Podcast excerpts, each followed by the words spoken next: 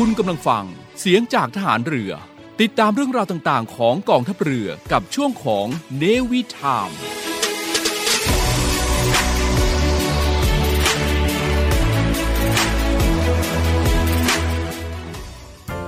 พบเรื่องเล่าจากโพ้นทะเลในช่วง Tales from abroad กับผมจำพาสปอร์ตดำและครูพัฒพลเรือตรีหญิงพัชราวัดอักษร Oh, yes, wait a minute, Mr. Postman. Wait, wait, Mr. Postman. Please, Mr. Postman, look and see. Oh,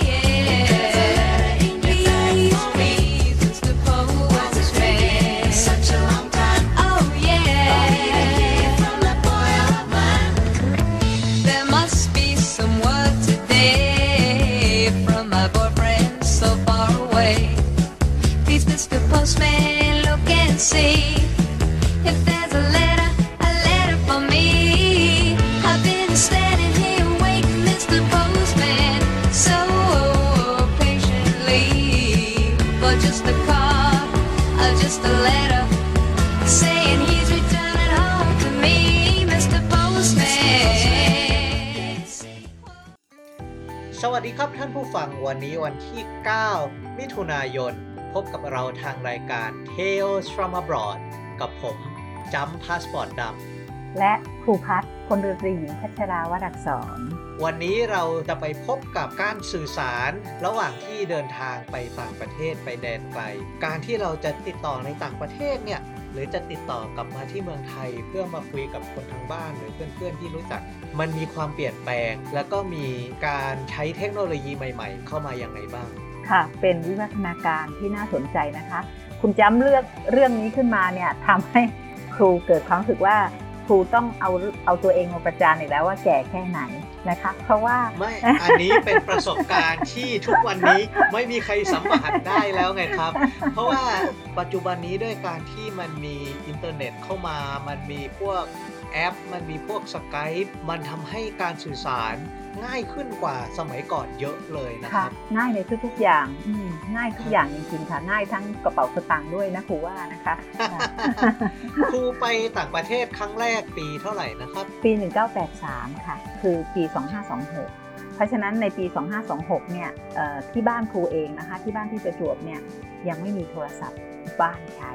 ที่ไม่มีก็เพราะว่าใช่ค่ะเพราะว่าสายโทรครูอยู่ต่างจังหวัดเนาะ แล้วก็สายโทรศัพท์เขายังไม่ต่อมา ความจริงบ้านครูเนี่ยได้ต่อสายโทรศัพท์ก่อนครูไปเรียนโททีหลังอีกนะคะ โดยการที่บ้านครูต้องยื่นให้ทางองค์การโทรศัพท์ของจังหวัดประจวบเนี่ยว่าเรายอมเสียค่าเสาเองหลายบาทเลยค่ะแต่ว่าจากเมนเมนโรดจากถนนหลักเนี่ยกว่าจะเลื้อยมาถึงบ้านครูเนี่ย ถ้าเกิดครูรอตามโครงการ บ้านครูก็จะไม่มีโทรศัพท์สักที เพราะฉะนั้นเมื่อปี 2526 ที่ไปครั้งแรกนี้ก็คือสื่อสารกันทางจดหมายอย่างเดียวค่ะ จะว่าไปมันเป็นเรื่องที่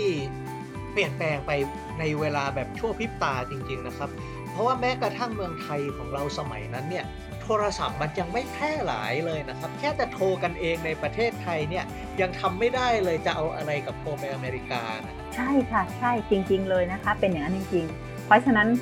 เวลาที่ไปทีนเนี่ยใจมันจะหายมากเลยข้อดีอย่างเดียวก็คือว่าทุกอย่างที่เป็นเรื่องของอะไรที่ทำให้เกิดการติดต่อสื่อสารได้เนี่ยมันจะมีความหมายบ้าง ทุกวันนี้ครูเอาจดหมายเดิมที่เขียนให้แม่ เขียนส่งมาให้แม่มาอ่านที่ยังรู้สึกยังซาบซึ้งอยู่เลยนะคะ ว่า ก็พอเกษียณมาเนี่ยมาเปิดลิ้นชักดูของบ้างอุยตายแล้วเขียนจดหมายถึงแม่น่ารักจังโอ้อ่าฮะอือฮึแล้วก็อะไรอีกตอนคะนั้นสมัยนั้นเนี่ยเขียนจดหมายเนี่ยมันใช้เวลานานขนาดไหนเหรอครับกว่าจะเอ่อไปถึงกันได้แต่ละขาเนี่ยครูว่าเป็นประมาณ 2วีคนะประมาณ 14 วันประมาณครึ่งเดือนโอ้หนึ่งสายค่ะ แล้วก็เราก็จะกลายเป็นคน พยายามที่จะประหยัดคือประหยัดและสะดวกก็คือเมื่อก่อนเขามี airmail letter เคยเห็นไหมคะที่เป็นกระดาษแผ่ๆแล้วเราก็เขียนเฉพาะในกรอบ แล้วก็พับๆอันนั้นคือซื้อสำเร็จว่าเป็นกี่บาทครูจำไม่ได้ไปแล้วราคาว่ากี่บาท แต่หมายถึงว่าเราจ่ายตังค์เลย ก็เป็นเครียก airmail letter ก็แปลว่าเป็นกระดาษสีเป็นกระดาษสีฟ้าเป็นแผ่นใหญ่ ๆ เราก็เขียนข้างในแล้วเราก็พับมันก็จะออกมาเป็นรูปจดหมายเลย เอากาวติดแล้วก็ เอ่อเขียนจ่าหน้าซอง อันนั้นจะเบาที่สุดแล้วก็ราคาถูกที่สุดค่ะ เป็นแบบนั้นอ๋อเหมือนกับว่าเขาจะให้มาเลยว่าเรามีพื้นที่ให้เขียนได้เยอะขนาดไหนเท่าไหร่แล้วเขียนลงไปในนั้นได้เท่าไหร่ก็เท่าค่ะนั้น ค่ะใช่ใช่เป็นอย่างนั้นค่ะ แล้วก็พับปิดนะคะ แล้วก็มันจะเขียนเลยว่า air mail letter แล้วเราก็ส่งจดหมายแบบนั้นจะถูกที่สุดแล้วเราก็ซื้อของเรามาเก็บไว้ เพราะว่าแบบนั้นน่ะเราจะเอาไปหยอดตู้ได้เลย เอาไปหย่อนที่ที่ mailbox ได้เลยนะคะ แต่ถ้าสมมุติว่าเราใช้กระดาษอ๋อใช้กระดาษเขียน แล้วใช้ซองน่ะเราต้องเอาไปชั่งที่ไปรษณีย์ก่อน มันต้องติดสแตมป์ต้องอะไร แต่ว่าไอ้นี้เหมือนกับว่าจ่ายสำเร็จมาแล้วใช่ไหมรับค่ะใช่ค่ะ แม้กระทั่งโปสการ์ดนะคะโปสการ์ดครูใช้โปสการ์ดเยอะครูว่าอืมครูถือว่าเป็นเสน่ห์มากเลย อย่างเช่นสมมุติว่าครูไปไปอเมริกาครั้งแรกเนี่ยครูไปซานแอนโตนิโอ ครูก็แบบว่าส่งการ์ดของแอนโตนิโอเพราะว่าได้ไปเที่ยวฮิวสตันก็ส่งการ์ดจากฮิวสตันดัลลัสก็ส่งจากดัลลัสไปคอร์ปัสคริสตีก็ส่งจากทุกที่อะครูว่ามันก็เปิดเผยนะคะ แล้วครูก็จ่าหน้าถึงแม่แล้วก็เขียนว่าตอนนี้หนูมาที่นี่ตอนนี้นี่เป็นอย่างนี้อะไรเงี้ยพอไปวอชิงตันดีซีก็นี่เลยเป็นเป็นเป็นโปสการ์ดรูป อะไรบ้างลิงคอ l นรูป รูป White House อะไรก็ว่าไปครูว่าเป็นเสน่ห์อย่างหนึ่งเลยคุณจับเคยคุณจับเคยใช้ไหมถามจริงเคยผมจริง ๆ เนี่ยเป็นคนชอบส่งโปสการ์ดมากเลยๆโอ้เวลาผมจะไปเที่ยวต่างประเทศหรืออะไรเนี่ย ผมก็จะถามเพื่อนๆป่าวประกาศออกไปเลยว่า นี่มีใครอยากได้โปสการ์ดมั่ง อันแน่แล้วอ่าอ่ามีใครอยากได้โปสการ์ดมั่ง ถ้าอยากได้ขอเอ่อ mailing address ขอที่อยู่มา แล้วเวลาผมไปที่ไหนเนี่ยผมก็จะซื้อโปสการ์ดแล้วก็จ่ายอันนี้แล้วก็ส่งมาให้เขา มันเป็นเหมือนของที่ระลึกที่แบบใช่เวลาเวลาคนได้เนี่ยมันมีค่านะมันมันเหมือนกับได้อะไรเอาไปติดเอ่อตามกำแพงไปติดตามรูปอะไรเนี่ยมันสนุกนะครับ น่ารักนะคะ เมื่อตอนที่ครูพาที่บ้านพาพี่น้องไปเที่ยวต่างประเทศกันครั้งแรกเนี่ย เอาเป็นว่าตอนครูพาแม่ไปอเมริกาดีกว่า แล้วพอถึงเวลาบอกแม่ว่าเนี่ยมาซานฟรานอะแม่แม่แม่เขียนตรงนี้สักนิดนึงนะ เขียนบอกว่าเขียนถึงเอ่อพี่สาวคนนี้เขียนถึงน้องคนนี้เขียนแล้วก็ส่ง แม่ก็จะทำท่ามีความสุขไปด้วย ก็คือแปลว่า เราได้บอกเขาว่า ตอนนี้เรามาอยู่ตรงนี้แล้วตอนที่อยู่ตรงนี้เนี่ยเราคิดถึงเขานะคะ แล้วภาพก็สวยนะครูว่าเมื่อก่อนเนี้ยใช่มันไม่ได้มีกล้องถ่ายได้แบบนี้ นี่เป็นอีกจุดหนึงนะคุณจำการสื่อสารในอีกรูปหนึ่งเนี่ยค รูครูคิดไม่ออกเหมือนกันว่าอยู่ๆกล้องที่ต้องใช้ฟิล์มมันหายไปไหนเนาะมันก็เลยกลายเป็นว่า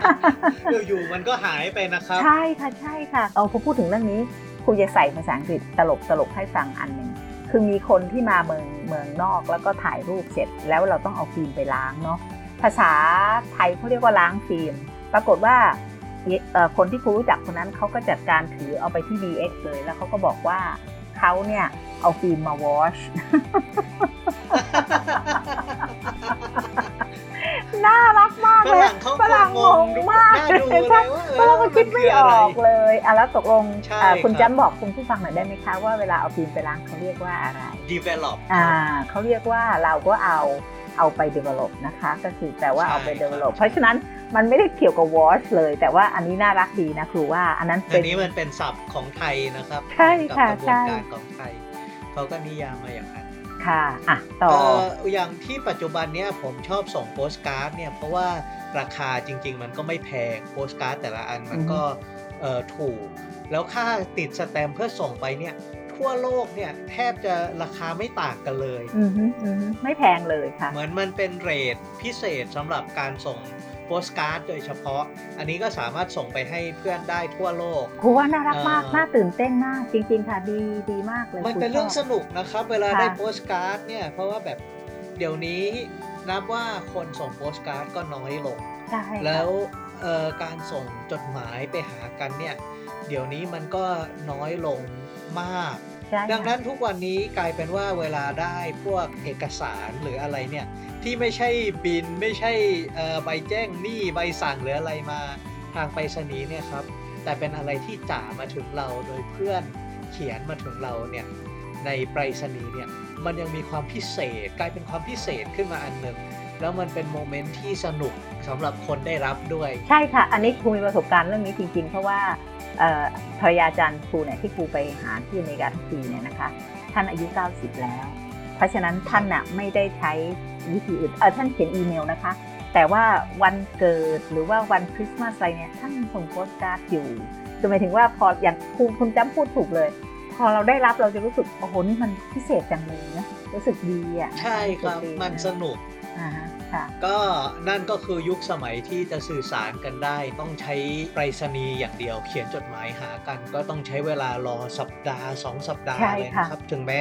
เป็นแอร์เมลมันก็ไม่ได้เร็วขึ้นขนาดนั้นก็ยังใช้เวลานานอยู่ ทางบ้านไม่เป็นห่วงเหรอครับ ว่าเอ้ยไม่ได้สื่อสารกันตั้งนาน ไม่มีวิธีอื่นนะคะ เราก็รอกันนะคะก็รอกันยังดีนะคะ ตอนนั้นไม่มีแฟน ถ้ามีแฟนสงสัยแบบยิ่งคอยหนักเข้าไปใหญ่เลยนะคะ แค่คอยจดหมายจาก ที่บ้านก็รู้สึกโอ้โห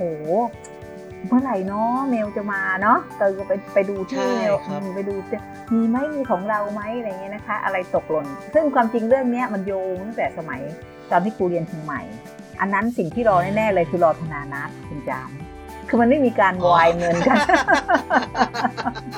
พอถึงเวลาใกล้สิ้นเดือนอุ้ยธนานัทมาแล้วยัง แล้วก็ที่มีไปเงิเซ็นนใช้แล้วใช่ค่ะ แล้วก็มีธนานัทก็ต้องไปรอขึ้นที่ไปรษณีย์อีกคือจริงๆแล้วโลกเราเนี่ยเปลี่ยนไปมากมายจริง ๆนะคะ รู้สึกเหมือนตัวเองภายในหนึ่งชีวิตคนจริงๆนะใช่ครับค่ะใช่เยอะมากเลยค่ะครูมีเขาบอกว่าไม่เชื่อว่าตัวเองจะต้องมาเจอ ความเปลี่ยนแปลงที่มากมายขนาดนี้ แต่ความจริงเนี่ยถ้าพูดกันไปเนี่ยเรานึกถึงรัชกาลที่5นะคะท่านเขียนจดหมายเหตุเนี่ยสิ่งที่เขียนด้วยลายมือ เหมือนที่ครูบอกว่าครูไปเจอจดหมายที่ครูเขียนถึงแม่ หรือว่าที่น้องเขียนถึงครูที่ครูเก็บไว้เนี่ยครูรู้สึกเลยว่ามันมีค่าแล้วมันก็มีค่าทางประวัติศาสตร์นะ มันทำให้เรารู้ว่ามีอะไรเกิดขึ้นที่ไหน มันเป็นเขาเรียกว่าเป็น hard copy ที่มีความหมาย ครูไปอเมริกาครั้งนี้ครูไปเอ่อที่ Presidential Library อะค่ะของของ Truman นะคะที่ครับอ่าที่ Independence ที่ Kansas เอ่อปรากฏว่าเขามีจดหมายของตัวประธานาธิบดี Truman เนี่ย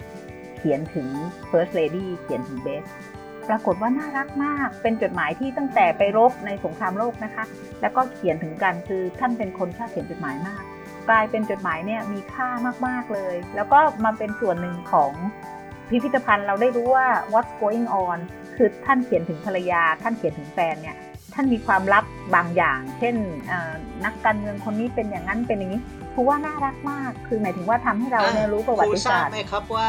presidential library เนี่ยคืออะไร Presidential Library ก็เป็นเหมือนส่วนใหญ่เป็นที่อยู่ของ เป็นชีวิตของเขาอะค่ะ มันมันเป็นกลายเป็นว่าเอ่อเป็นการเล่าเรื่องของตัวประธามันนาธิบเป็นดีเหมือนพิพิธภัณฑ์สำหรับบุคคลคนหนึ่งโดยเฉใช่พาะเลยค่ะใช่ไหมครับใช่ค่ะ ก็แปลว่าอะส่วนใหญ่แล้วแต่ด้วยบางทีก็มีคืออย่างของทรูแมนเนี่ยท่านเอาท่านให้เอา คือท่านไม่ได้ให้ฝั่งท่านที่ที่ในในวอชิงตันท่านให้ฝั่งท่านที่ที่ Presidential Library นั่นเลย ก็แปลว่าท่านเลือกเพราะว่าถือว่าท่านถือว่านั่นเป็นบ้านเกิดท่าน แล้วท่านก็กำหนดมาเลยว่าท่านขอขอให้ฝังท่านที่นั่นภรรยาเสียก็ฝังด้วยกัน เลยกลายเป็นว่ามีเป็นเป็นที่เป็นเป็นหลุมฝังฝังศพอยู่ที่นั่นด้วยเลยค่ะ Presidential Library เนี่ยเป็นเอกลักษณ์พิเศษอย่างหนึ่งของอเมริกา เรื่องทั้งหมดเนี่ยมันเกิดมาจากว่าหนึ่งในระเบียบของคนที่มาเป็นประธานาธิบดีของอเมริกา เขาจะต้องเก็บบันทึก ทุกอย่างที่เขาเขียนระหว่างที่ดำรงตำแหน่งตั้งแต่ต้นจนจบแล้วเปิดให้คนสามารถเข้าถึงได้ เป็นระเบียบทางกฎหมายของเขาเลยอะครับว่าประธานาธิบดีทุกคนต้องมีอืมแล้วด้วยความที่มันมีระเบียบอันนี้ขึ้นมาเนี่ยเขาก็เปิดอนุญาตให้ President แต่ละคนเนี่ยสามารถเลือกรูปแบบของตนเองได้ว่า อยากจะทำให้การเข้าถึง ไอ้ไอ้บันทึกเอกสารของตัวเองเนี่ยเป็นยังไง อันเอกสารนี่คือทุกอย่างเลยนะครับ ขนาดอย่างถ้าเข้าประชุมเนี่ยแล้วจดโน้ตอะไรเอ่อโง่ๆอ่าใช่ใช่เอ่อหรือว่าใช่ใช่วาดใช่รูค่ะปหรืออะไรเนี่ยอ่าฮะเขาก็ต้องเก็บไว้ต้องเก็บกระดาษทุกชิ้นการสื่อสารทุกคำครั้งที่เขาโทรศัพท์คุยกับเพื่อน หรือคุยกับช่างตัดเสื้อจะสั่งเอ่อ ขยายเป้ากางเกง ขยายเอวอะไรอย่างนี้เนี่ย มันต้องเก็บบันทึกไว้ทุกอย่างอ่าฮะความจริงเป็นแล้วเมื่อเป็นที่ประที่ธานาธิบดีครับ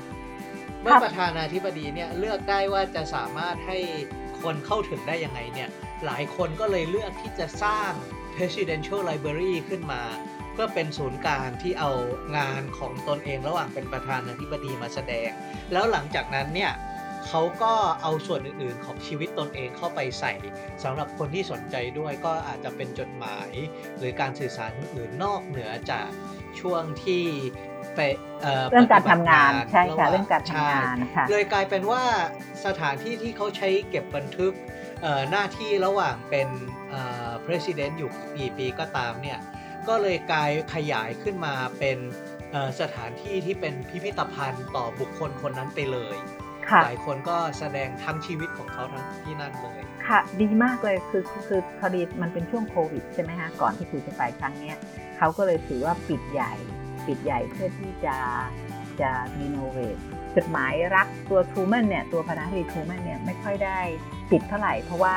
เขียนจดหมายเยอะแล้วก็เอามามากมายเป็นร้อยร้อยๆเยอะราคาเยอะมากเลย ในขณะที่ตัวตัว First Lady เนี่ยไม่ไม่ได้ไม่ได้เปิดเผย ปรากฏว่ามีจดหมายครับอีกหลายฉบับเลยอีกประมาณ 40 ฉบับหรือไง ที่มาเจอตอนที่ท่านเสียชีวิตเพราะฉะนั้นเขาก็เลยเอาเข้ามาเข้ามาใส่อย่างที่คุณจำบอกเมื่อกี้นะคะว่าในความเป็นจริงเนี่ยไม่ว่าอะไรที่เกิดในระหว่างที่เรา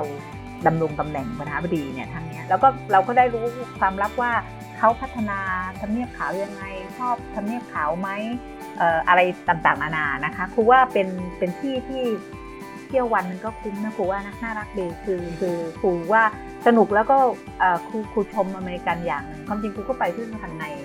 ยุโรปมาหลายหลายที่นะคะ แต่ว่าครูว่าอเมริกันเนี่ยทำพิพิธภัณฑ์ลักษณะเนี้ยเก่งมากมัน informativeคือครูไปไม่ว่าจะเป็นเอ่อ World War One World War Two Museum อะไรพวกนี้ครูว่าโอ้เขาทำได้มันกินใจอะค่ะ ที่จริงบ้านเราเนี่ยรับมาเยอะนะครูว่าครูเห็นอย่างครูอยู่ประจวบเองเนี่ยที่ที่เจพันธ์ที่ว่ากอเนี่ยก็พยายามจะเล่าถึงเรื่องที่รัชกาลที่ 4 ท่าน ท่านเอ่อทายว่าจะมีสุริยุปราคาใช่ไหมคะ ท่านก็เลยครับมาตรงประจวบเนี่ยตรงว่ากอเนี่ยปรากฏตอนเริ่มต้นนะครูว่าเขาทำดีมาก แต่ว่าเรามีเทนไม่เก่งครูก็ไม่แน่ใจเหมือนกันว่า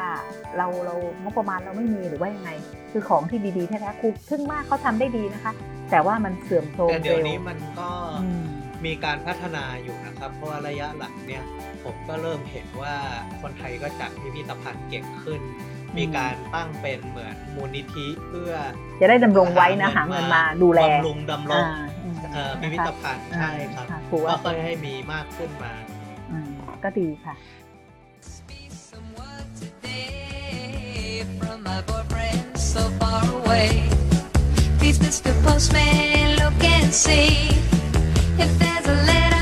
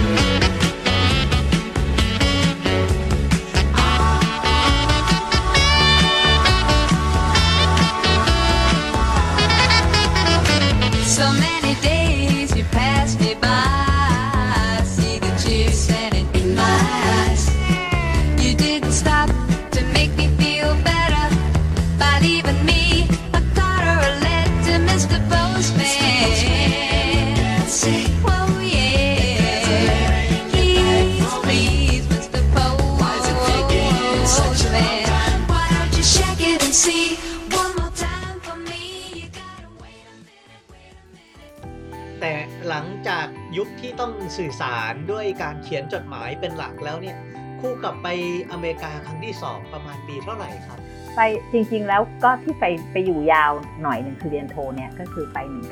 1989 ไปปี 1989 เนี่ยตอนเนี้ยที่บ้านมีจดมีมีโทรศัพท์แล้วนะคะ แต่ค่าโทรศัพท์ในอเมริกาเนี่ยก็จะมีแต่ AT&T ใช่ไหมเพราะฉะนั้นจริงๆ ค่าโทรศัพท์ก็ยังแพงมาก คือจริงๆครูว่ามันค่อนข้างจะเขาเรียกว่าอะไรนะคะเอ่อโมยังยังยัง monopolize คือจริงๆยังยังเป็นยังเป็นบริษัทเดียว ซึ่งให้มันยังไม่มีไม่มี Sprint อะไรมีในช่วงหลังนะคะที่ที่มาแข่งด้วย ก็กลายเป็นว่าเราต้องจ่ายตังค่าโทรศัพท์ เมื่อตอน 1983 การโทรศัพท์เนี่ยจะใช้ Public Phone นะคะ ซึ่งเป็นตู้เนี่ยนะคะ แต่ว่าเราต้องใช้หยอดเหรียญเอา ยังไม่มีอย่างอื่นคือหยอดเหรียญต้องต้องหาเหรียญquarter ถ้าเราโทรไกลนะหา quarter เป็นกำกำๆเลย เพื่อจะเอาไปหยอดตู้ ถ้าเราคุยนานนะคะครับแต่ถ้าเกิดเราโทรหาผู้ทูตเนี่ยเราอาจจะโทรไปแล้วบอกสิ่งหนึ่งพูดว่ารบกวนโทรกลับมาหาเราหน่อยได้ไหม เพราะว่าอืมไม่งั้นเราก็หยอดเหรียญเลยไม่รู้ว่าเรื่องที่เราจะสอบถามเนี่ยมันจะจบได้เร็วไหม แต่ในเวลาเดียวกันไปถึงเราก็ต้องกรอกเขียนเหมือนจดหมายอะค่ะ รายงานตัวเหมือนกันว่าเรามาเอถึงอครูแล้วเคยโทรศัพท์แบบเก็บเงินปลายทางไหมครับ ใช่ค่ะเขาเรียก collect call เขาเรียก collect call อัน ไอ้โทรศัพท์เก็บเงินไหมคุณจำเคยไหมเคยเคยเคยสมัยเด็กๆเคยอยู่ เคยค่ะ แต่ว่าให้ระวังอย่างเดียวนะคะ collect call เนี่ยคือปลายทางเขาต้องยอมรับ ใช่ใช่พอเราโทรไปเราบอกว่าเราจะทำ collect call ไปที่นี่ แล้วทางนู้นเขาก็จะบอกว่าโทรจากไหนนะ โอเคเอาเป็นว่าว่ารับละก็แปลว่าเขาจะเป็นคนจ่าย แต่ถ้าโทรไปแล้วเขาบอกว่าอ้าวมีคนนี้โทรมาอีกแล้วไม่รับแล้วก็แปลว่าเขาเราก็โทรไม่ได้นะคะ หนึ่งในลูกเล่นของมันเนี่ย คือเวลาโทรไปเก็บเงินปลายทางใช่ไหมครับ เราก็บอกเขาไว้ไปว่าเอ่อโทรเก็บเงินปลายทางเนี่ยมาจากคุณแม่เรียนเสร็จแล้วนามสกุลมารับหนูด้วย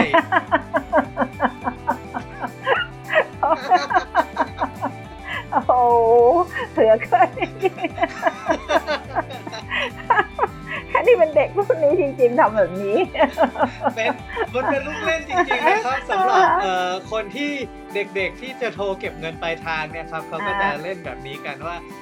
ใช้ข้อความเนี่ยเป็นไอ้ชื่อสกุลอะไรอย่างนี้เลยเพราะฉะนั้นอีกฝั่งหนึ่งก็ไม่ต้องรับก็ปฏิเสธปุ๊บก็รู้เลยว่าข้อความมันต้องการส่งว่าอะไรเออก็ก็เป็นอันว่านั่นคือมีโทรศัพท์บ้างแล้วแต่ตอนที่ไปเรียนโทรเนี่ย ที่บ้านมีโทรศัพท์แล้ว ก็ก็โทรศัพท์ได้ แต่ก็ต้องโทรอย่างระมัดระวังครูว่าเอ่อครูคุยกับคุณจ้ำนอกรอบมาก่อนว่า ถ้าสมมติว่าสมัยที่ครูไปเรียนโทรแล้วมันมีการสื่อสารอย่างสมัยนี้เนี่ยครูคงรวยเลยครูจะมีสตังค์เหลือเยอะว่าครูเสียค่าโทรศัพท์เยอะมากคุณจ้ำเพราะว่าค่าโทรมันคุณแพงขนาดไหนอะครับ ก็คือสมัยที่ครูไปเรียนโทเนี่ยเงินมันยัง 20 บาท 25 บาทนะคือหมายถึงไม่เกินนั้นนะต่อต่อหนึ่งเหรียญนะนะคะเอ่อ ค่าโทรเองเนี่ยยังราคาเกือบ 3 เหรียญนะคะต่อนาทีเพราะฉะนั้นโอ้โหใช่ค่ะ ราคาสูงมากจริง ๆ คือราคาประมาณสเหรียญต่อนาทีประมาณเป็นเจ็ดคิด70ทุกบาทวันนี้ก็แพงนะครับโทรต่อให้เป็นเดี๋ยวนี้ก็แพงค่ะ เป็นประมาณ 70 บาท เราทานข้าวตียังเป็นเดี๋ยวนี้นาที 70 บาทยังแพงเลยครับ แล้วสมัยก่อนเงิน มูลค่าของเงินมันยังสูงกว่าด้วย 70 บาทนี่สงสัยแบบกินอิ่มได้สองสามมื้อจริงค่ะใช่ค่ะ เพราะว่าจริงๆแต่เราก็คิดถึงนะคะครูครูอะ เวลาเราเราคิดไม่ออกค่ะ เดี๋ยวนี้ทำได้ทุกอย่างเดี๋ยวนี้ได้ยินเสียงกันทุกวันก็ได้ เปิดข่าวฟังภาษาไทยก็ได้ มีอินเทอร์เน็ตได้เห็นภาพมีประเภทเวอร์เวอร์ชวลอะไรเยอะแยะหมด สมัยนู้นไม่มีอะไรเลย นอกจากว่าทุกวันเฝ้าคอยจดหมาย วันนี้ไปเรียนเครียดมากไม่รู้จะระบายกับใคร อะไรอย่างเงี้ย เยอะมากโอ้ตายแล้ววันนี้เราเจอคนงี่เง่าเราอยากจะเล่าให้แม่เราฟังเราอยากจะนินทาคนนี้กับน้องสาวเรา คือจริง ๆ แล้วทุกอย่างเนี่ยถ้าเราทำนะคะเป็นเงินหมดเลยเนาะไม่ว่าถ้าเราจะโทรศัพท์มาครูอะเสียตังค์มากตอนที่ครูสอบใบขับขี่ได้ คือการสอบใบขับขี่ได้ที่อเมริกาสอบใบขับขี่เหรอครับใช่ค่ะ คือครูอะตอนไปเรียนปริญญาโทไปสอบใบขับขี่ของอเมริกาด้วยเหรอครับ ใช่ค่ะ เพราะว่าตอนที่เรียนตอนที่ไปเรียนครั้งแรกไปเรียนใน base เนี่ยก็ใช้วิธีนั่งรถเมล์ใน base เอา มี clockwise anti clockwise รถวิ่งรอบนี้รถวิ่งวนทางนี้ทางนี้ ก็ไม่ได้มีรถใช้เอง แต่พอไปเรียนโทเนี่ยครูเรียนในมหาวิทยาลัย แล้วก็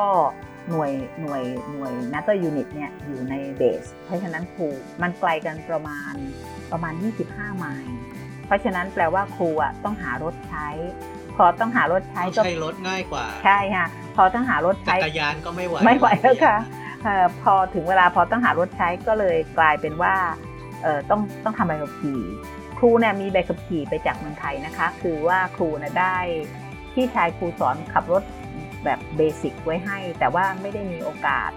ไม่ได้มีโอกาสขับจริงอะนะคะ หมายถึงแต่ว่ามีใบขับขี่อยู่อะค่ะ คือพี่ชายครูเขาสอน สอนกันคุณจำเคยได้ยินไหมคะว่า ถ้าจะหัดเรียนขับรถเนี่ย คุณจำต้องเรียนต้องให้แฟนสอนเคยได้ยินไหมคคืออย่าอย่างให้นั้นเหรอครับใช่ทำไมค่ะอะครับเขาบอกว่าพี่น้องสอนกันเนี่ยถึงเวลาความอดทนน้อยบางครั้งเขาคือเขาเขาไม่ได้สงสารเราอะค่ะ คือตอนที่ครูเรียนขับขับรถเนี่ยครูน่าจะเป็นเรือเรือโทนะ แล้วก็ถึงเวลาก็หัดขับรถพี่ชายครูเขาก็สอน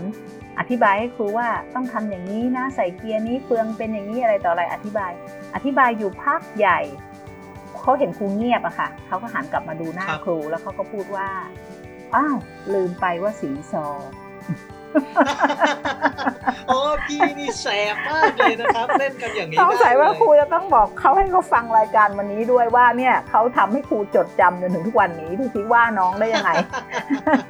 ก็เลยกลายเป็นว่าก็เลิกกันไปไม่ได้ขับ แต่ว่าพอไปอเมริกามันจำเป็นนะคะ ก็เลยครูก็แบบว่าก็คือขับเป็นอยู่แล้วใช่ไหมคะเก็บขับเป็นอยู่บ้างใช่แต่ว่าครับไม่ได้ขับจริงในกรุงเทพที่ไปเนี่ยอย่างที่ครูเล่ามาก่อน ตั้งแต่ครั้งแรกว่าที่แรกแลนด์เนี่ยจะมีคนไปเรียนหลักสูตรอยู่เยอะแยะ แต่ว่าการเรียนมหาวิทยาลัยเนี่ยเราก็ไปเรียนเราแยกออกไปจากเบส แต่ว่าเราก็สามารถขับรถกลับมาที่เบสครูก็ให้น้องทหารบกคนหนึงสอน อันยากเนี่ยก็คืออือมครับการขับรถเข้าซองการอะไรพวกเนี้ยค่ะก็คือว่าเราต้องไปสอบจริง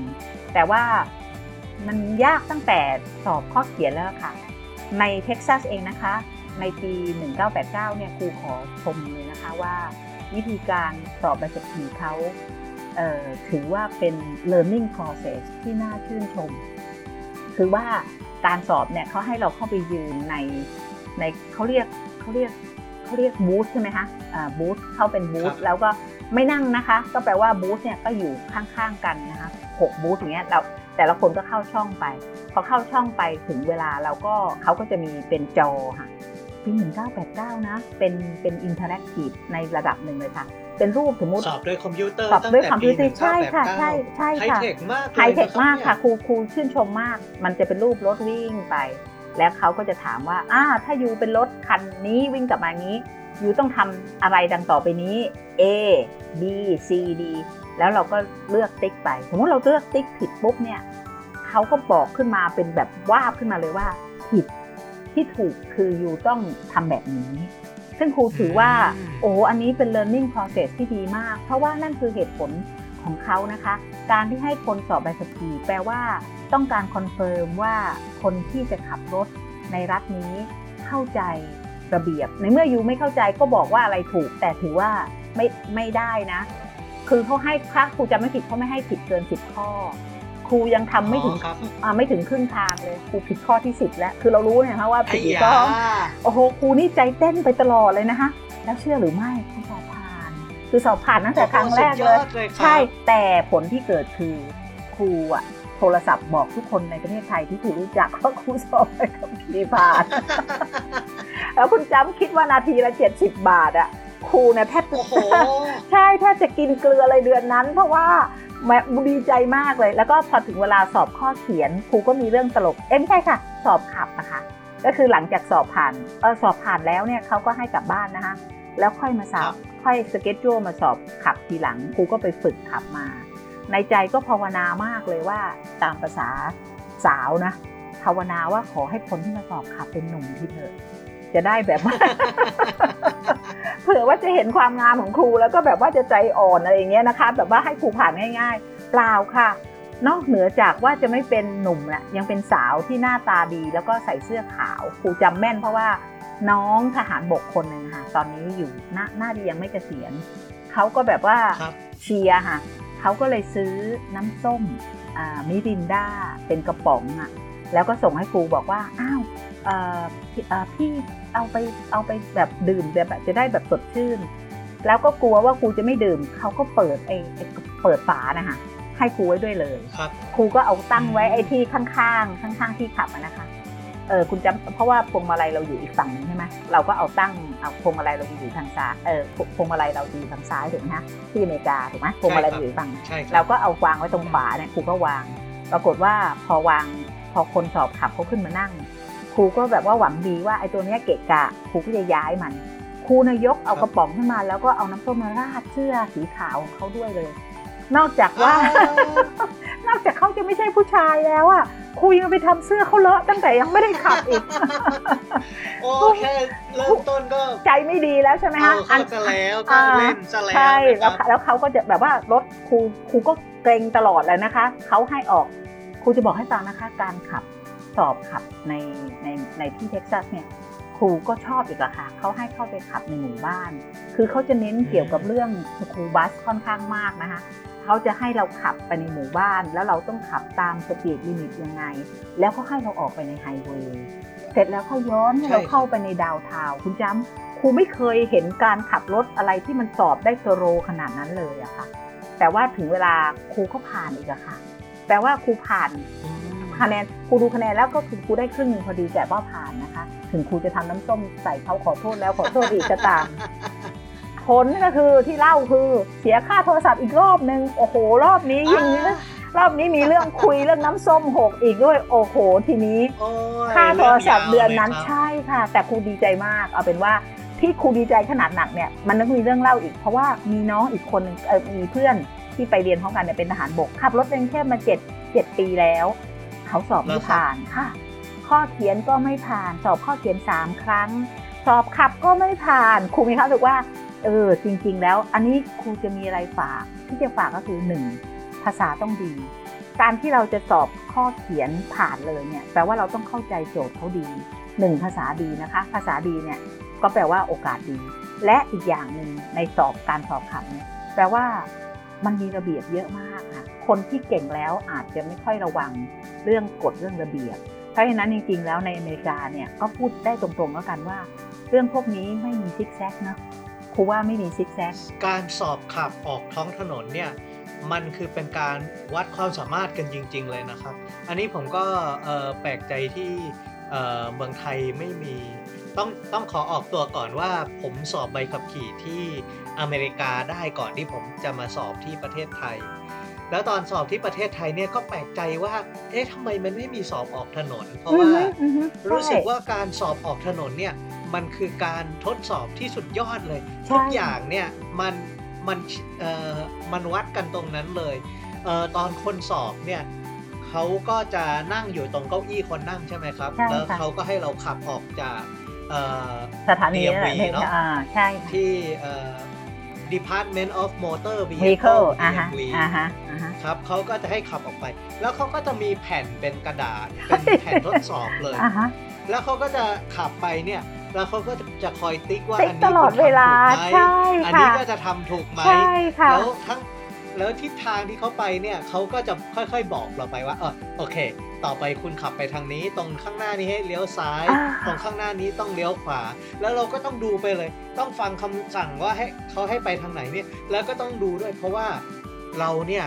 เออเรา มันเป็นทางใหม่สำหรับเราใช่ไหมครับใช่ค่ะแต่ใช่สำหรับครูสอบเนี่ยเขารู้อยู่แล้วว่าจะไปทางไหนอ่เขารู้อยู่แล้วว่าวิ่งไปทางนี้เนี่ย ตรงนี้จะต้องขึ้นฟรีเวย์ละอ่าฮะเพราะฉะนั้นคนที่ขับรถเนี่ยจะต้องเร่งเครื่องเพื่อที่จะเมิร์ชเข้าเข้าไปใน freeway นู้นให้เอป็อทำยังไงตรงไหนตรงนี้ยิวโอ้ใช่ค่ะ ใช่ใช่เออแล้วเขาจะมีคือเขาวางแผนไว้เขามีลยประเภทตยมที่ไว่าทดสอบเลยเอ่อ yield on green แปลว่าเราทำถูกไหมเขามีเขาเขามีอะไร ที่ปราบเซียนทุกอันแล้วเรา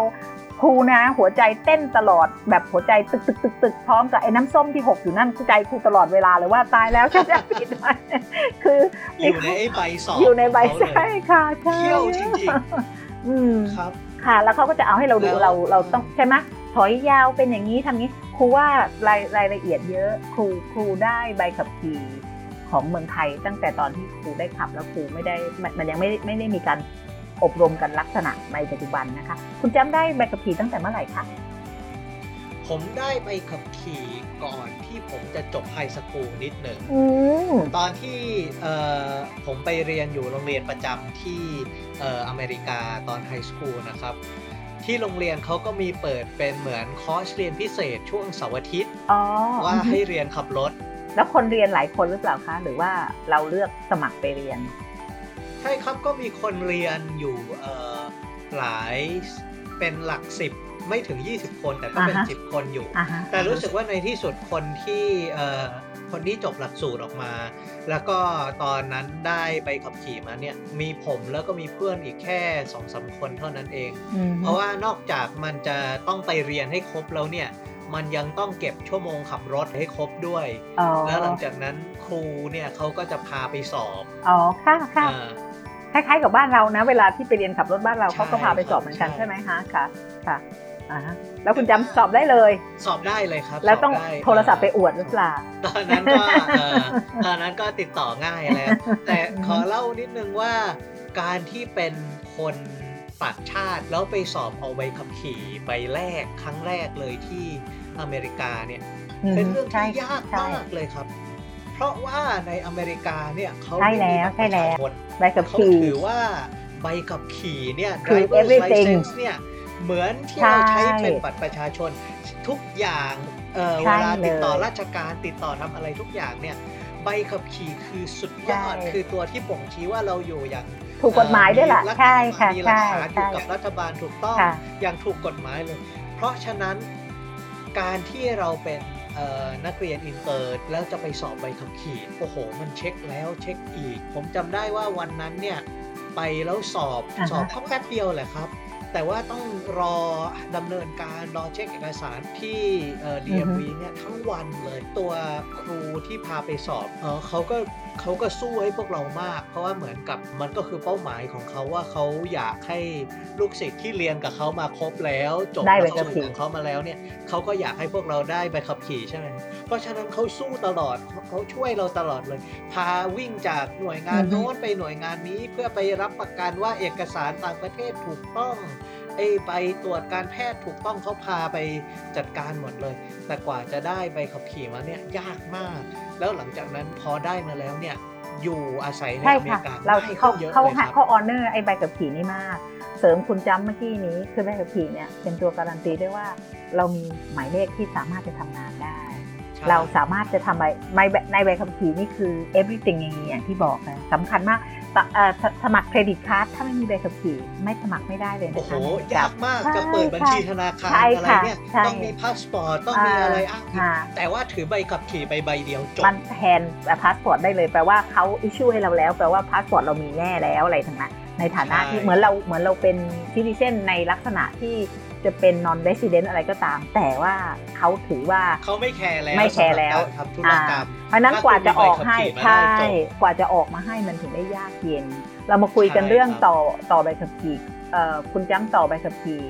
คือเขาใบขับขี่เนี่ยเขาจะเอาวันหมดอายุตามวันเกิดนะเพราะฉะนั้นก็ใช่ครับครบวันเกิดพอ 5 ปีก็ต่อทีหนึ่งถูกไหมคะใช่ไหมต่อคะทีหนึ่งอ่าใช่ทีนี้คุณจ้ำเนี่ยเขาอยู่ตลอด ก็พอต่อปุ๊บก็ไม่ต้องสอบอะไรใหม่ใช่ไหมคะเขาเช็คอะไร ใช่ครับของผมก็ตอบค่อนข้างง่ายเอ่อก็แค่จะต้องไปเอ่อตรวจสายตาตรวจพวกว่ายังเอ่อ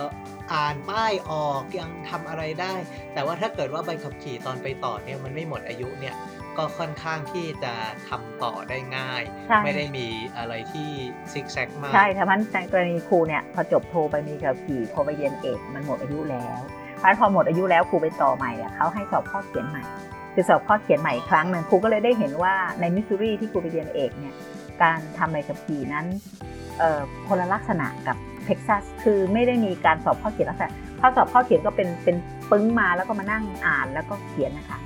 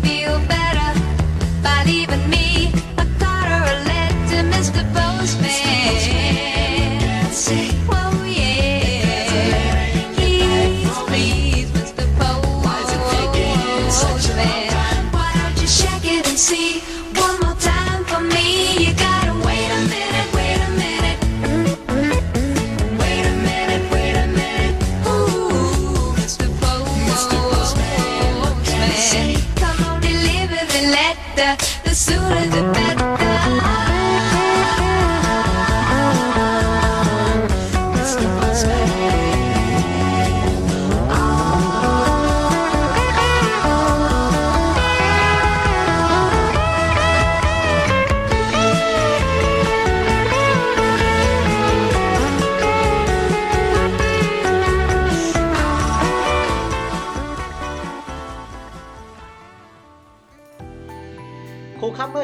นี้เราพูดถึงเรื่องการต่ออายุใบขับขี่กันอยู่อ่าฮะเรื่องต่ออายุใบขับขี่ครั้งที่สองที่มิสซูรีเนี่ยข้อสอบ คุณจำบอกว่า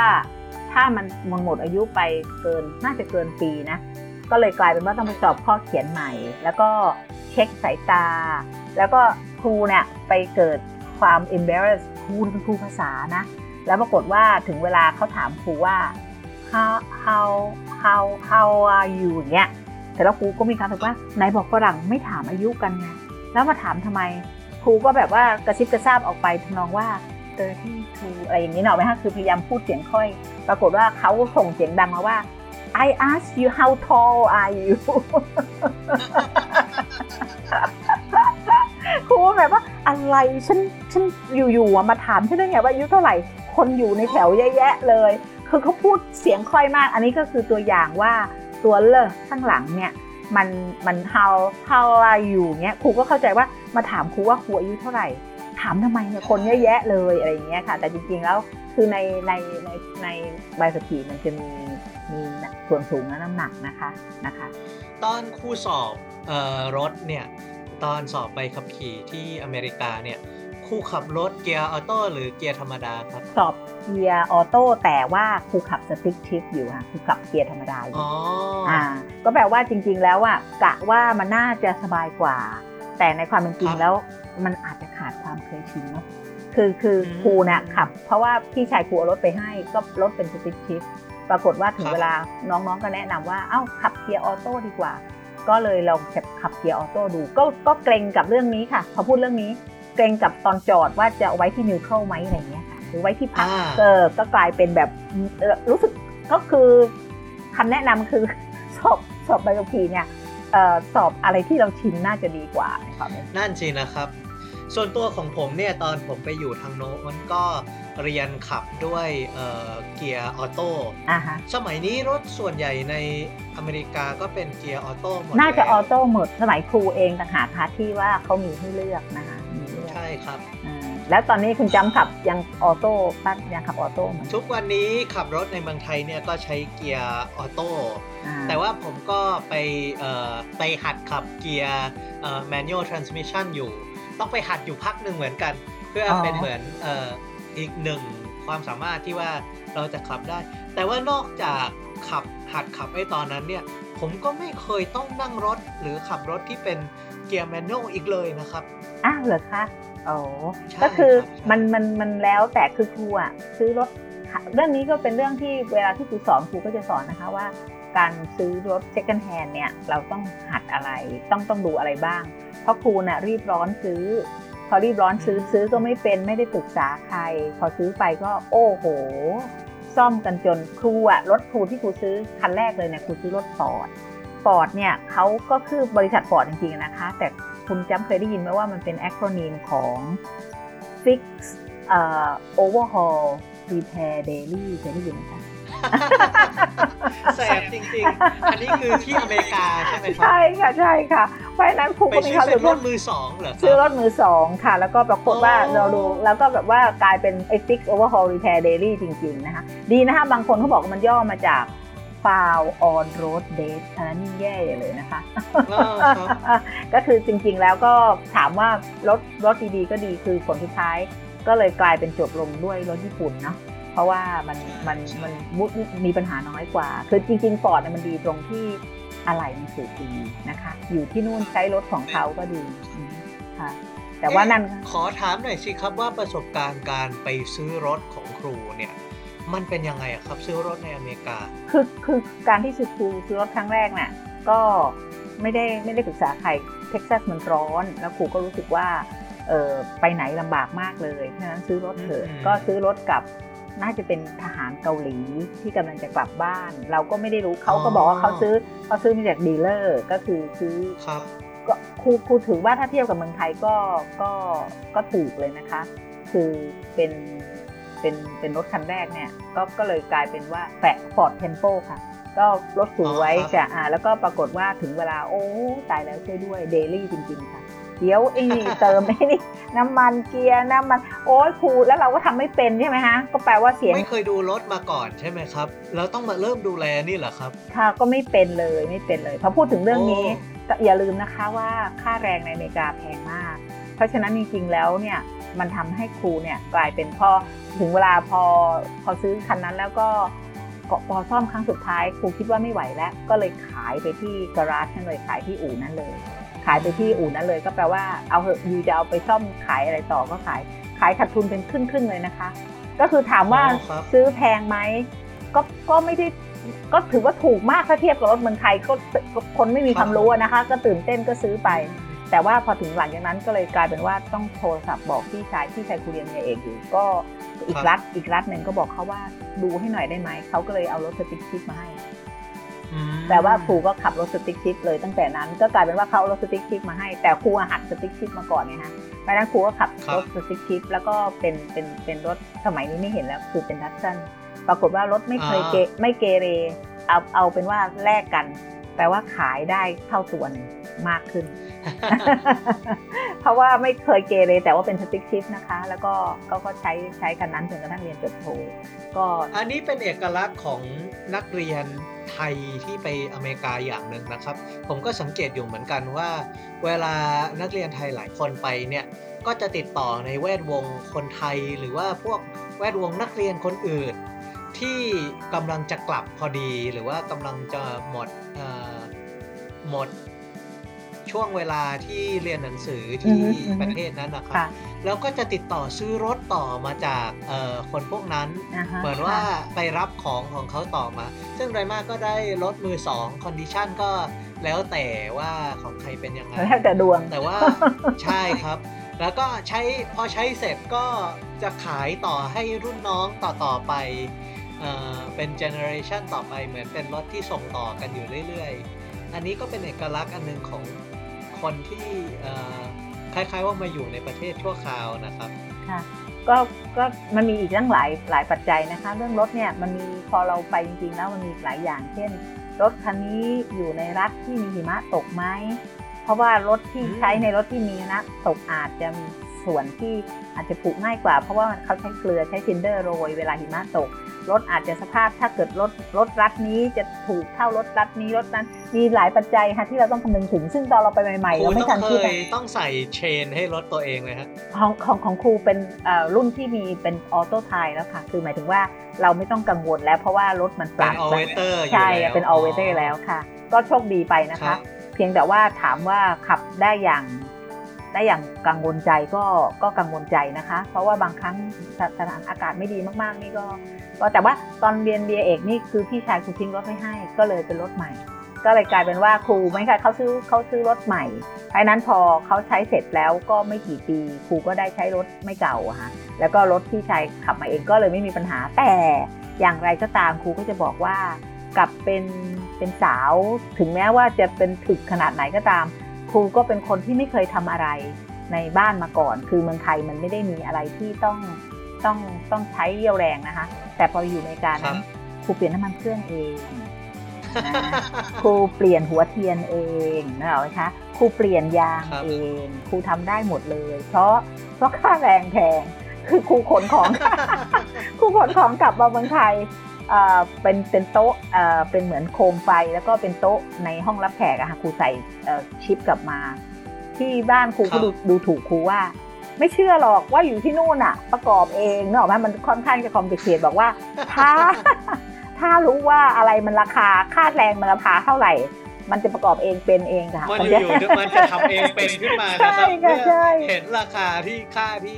จะเข้าอู่เข้าซ่อมให้คนเขาทำอะไรเนี่ย อยู่ๆมันจะทำเองเป็นหมดเลยแต่ผมขอเล่าให้ท่านผู้ฟังฟังนิดนึงครับว่าสักครู่นี้ผมกล่าวถึงเชน เรื่องการใส่เชนเออเออเอ่เอออค่ะกับรค่ะถยนต์อ่าท่านฮะผู้ฟังอาจจะไม่ทราบว่ามันคืออะไร เชนเนี่ยแปลว่าโซ่อ่าฮะใส่โซ่ให้รถยนต์เนี่ยมันจะมีไว้ใช้ในภูมิภาคที่อากาศหนาวหรือว่ามีหิมะน้ำแข็งตกมีเยอะหิมะตๆกใช่เยอะค่ะค่ะใช่ครับ มันจะเป็นคล้ายๆเหมือนเอ่อโฟมตะข่ายที่ใช้หุ้มผลไม้ที่เราเห็นตามร้านขายผลไม้ที่เมืองไทยเนี่ยครับ แต่ว่ามันจะเป็นโซ่เหล็กที่ใช้หุ้มล้อแทนของคุณเวจำต้ลาองใช้ใส่ไหมแล้วเนี่ยของคุณจำเคยใช้ไหมเอออรถส่วนตัวของผมไม่ได้อยู่ในพื้นที่ที่หนาวมากครับ แต่ว่าเวลาไปเที่ยวเนี่ยบางครั้งขับรถไปผ่านพวกแถวภูเขาที่มันมีหิมะอยู่สูงๆถนนมันอาจจะสภาพไม่ค่อยดีเท่าไหร่ โดยมากเราก็ใส่เชนเพิ่มขึ้น เพื่อความปลอดภัย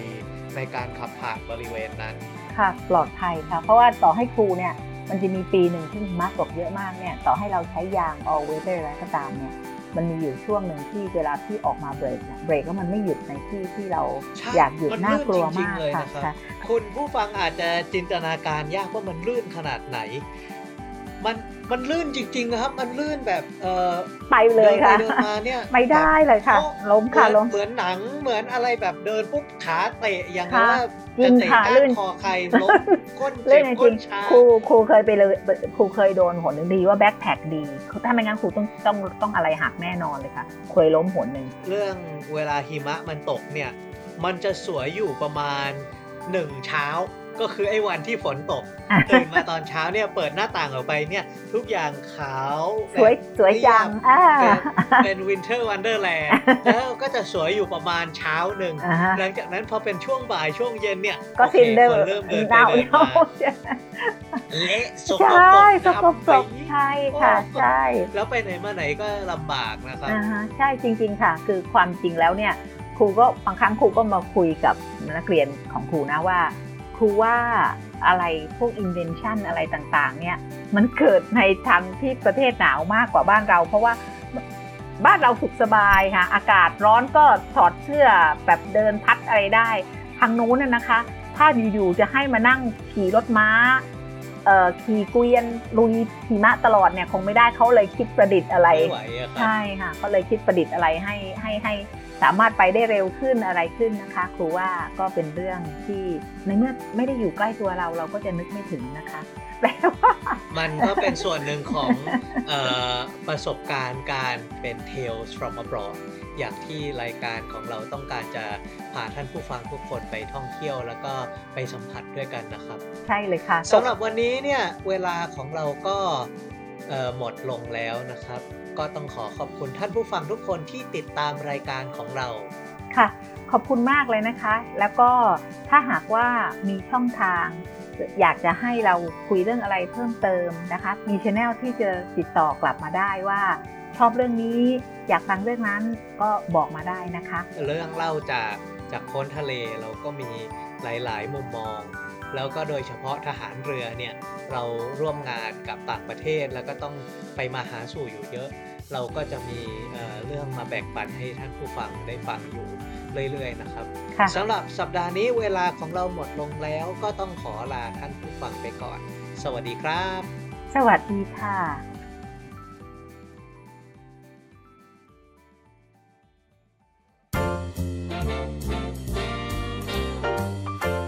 Tales from Abroad เป็นรายการในกลุ่ม Navy Time ผลิตที่สถานีวิทยุเสียงจากทหารเรือ วังนันทอุทยานดนตรีที่บรรเลงในวันนี้คือ Please Mr. Postman โดย Carpenters สัปดาห์นี้ Tales from Abroad ผลิตรายการโดยผมจำพาสปอร์ตดำ เรือโทสารันซอโสติกุล อำนวยการผลิตโดยนาวเอกปติญญานินศิลา และผู้จัดรายการร่วมคือ ครูพัฒน์พลเรือตรีหญิงพัชรา วัดอักษร ท่านสามารถติดตามเราได้ทุกวันพฤหัส เวลา 7 นาฬิกา ทางคลื่นวิทยุ 93 FM MHz ทางเว็บไซต์ voiceofnavy.com ทางเพจ Facebook เสียงจากทหารเรือ และสามารถดาวน์โหลดรายการของเราได้ทาง Spotify และ Apple Podcast ขอบคุณทุกท่านที่รับฟังวันนี้เราขอลาไปก่อน สวัสดีครับ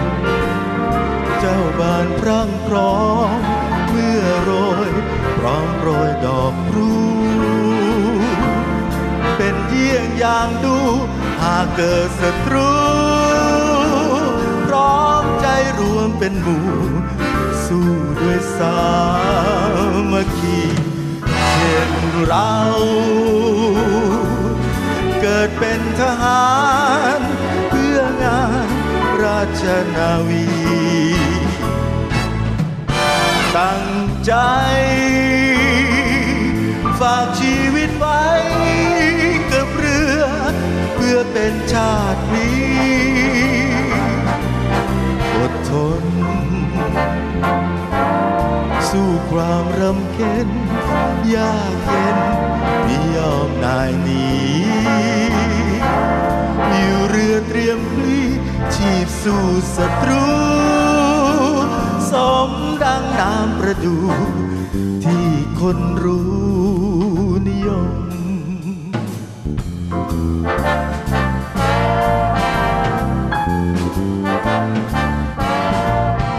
Somewhere beyond the sea, somewhere waiting for me. My lover stands on golden sand. I watch as the ships that go sailing somewhere beyond the sea. She's there watching for me.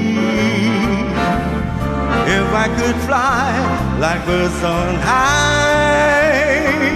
then straight to her arms I'd go sailing. It's far beyond the star,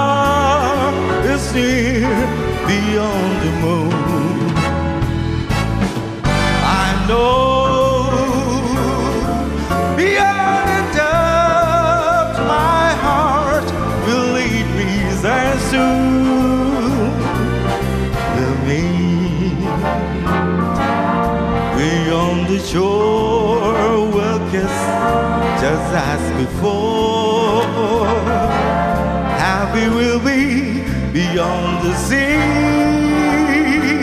I'll never again I'll go sailing.